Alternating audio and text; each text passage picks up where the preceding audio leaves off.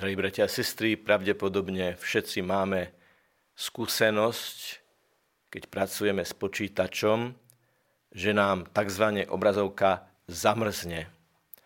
A nech robíme, čo robíme, keď sa nám nedarí kliknúť na žiadnu ikonku, ktorá by spustila ďalšie žiaduce procesy, zavoláme nejakému odborníkovi na počítače, ITčkárovi a ten nám niekedy povie, musíš všetko reštartovať. Čo znamená znovu všetko zapnúť. A tak vieme, že vtedy obrazovka na chvíľu stmavne a potom začínajú nabiehať všetky programy, ktoré tam sú, ale už takým spôsobom, aby boli naďalej použiteľné. Aj ľudstvo sa dostalo do situácie, keď zamrzlo.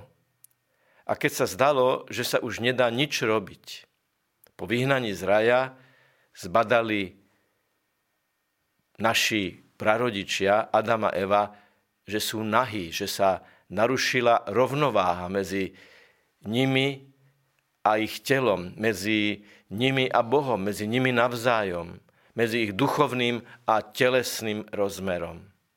Zbadali, že sú nahy, pretože sa narušila rovnováha, čo si zamrzlo, čo bolo treba znovu spustiť ako nový projekt, ale zároveň pôvodný projekt.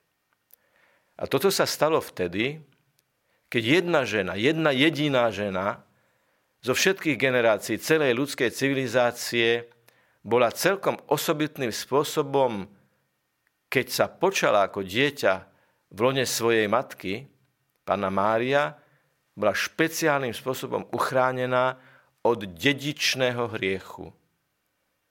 A takto ju Boh pripravil, aby sa stala matkou Najsvetejšieho Boha, Najsvetejšieho Pána Ježiša Krista.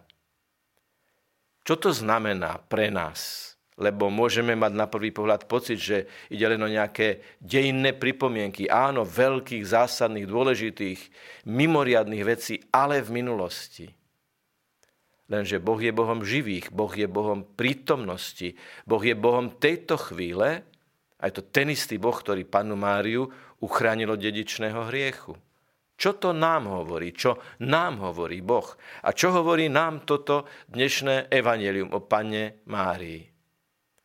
Boh ako keby cez túto slávnosť, cez toto slávenie, ktoré je v adventnom období, hovorí, ja aj teba chcem očistiť.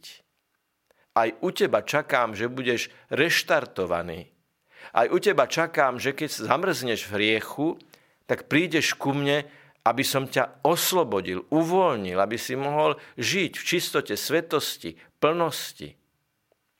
Isté, že žijeme vo svete, ktorý z hriechu urobil obchod. Už sme v tej fáze, keď sa hriešnici za svoje hriechy nehambia, ale sa s nimi vystatujú a na nich zarábajú.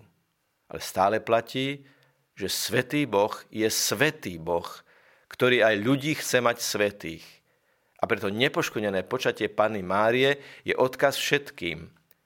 Ak chcete nájsť svoj najplnší, najpôvodnejší, najoriginálnejší, najčistejší obraz, musíte sa snažiť o svetosť. Svetosť, ktorá je mierou lásky a láska je mierou svetosti v našom každodennom živote. Reštartovať sa od egoizmu k láske voči druhým ľuďom. Našim reštartom bol náš krst. Bude to kliše, keď to poviem, že krst nie je len zápis v krstnej matrike, zlatá reťazka, hodinky alebo prepísaný byt.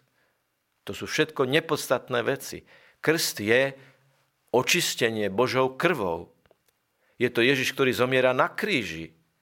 Je to Ježiš, ktorý krváca, dusí sa, zomiera, trpí na kríži.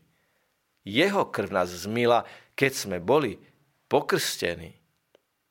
A vtedy sme boli očistení preto, aby sme aj my Ježiša prijali do svojho života. V tejto logike aj chodíme pravidelne na svetu spoveď, prijímame od kniaza rozrešenie, aby sme takto očistení mohli prijať Ježiša do nášho srdca. Čo samozrejme znamená aj to, že samotná Ježišova prítomnosť v našom srdci v Eucharistii alebo cez slovo je očistná.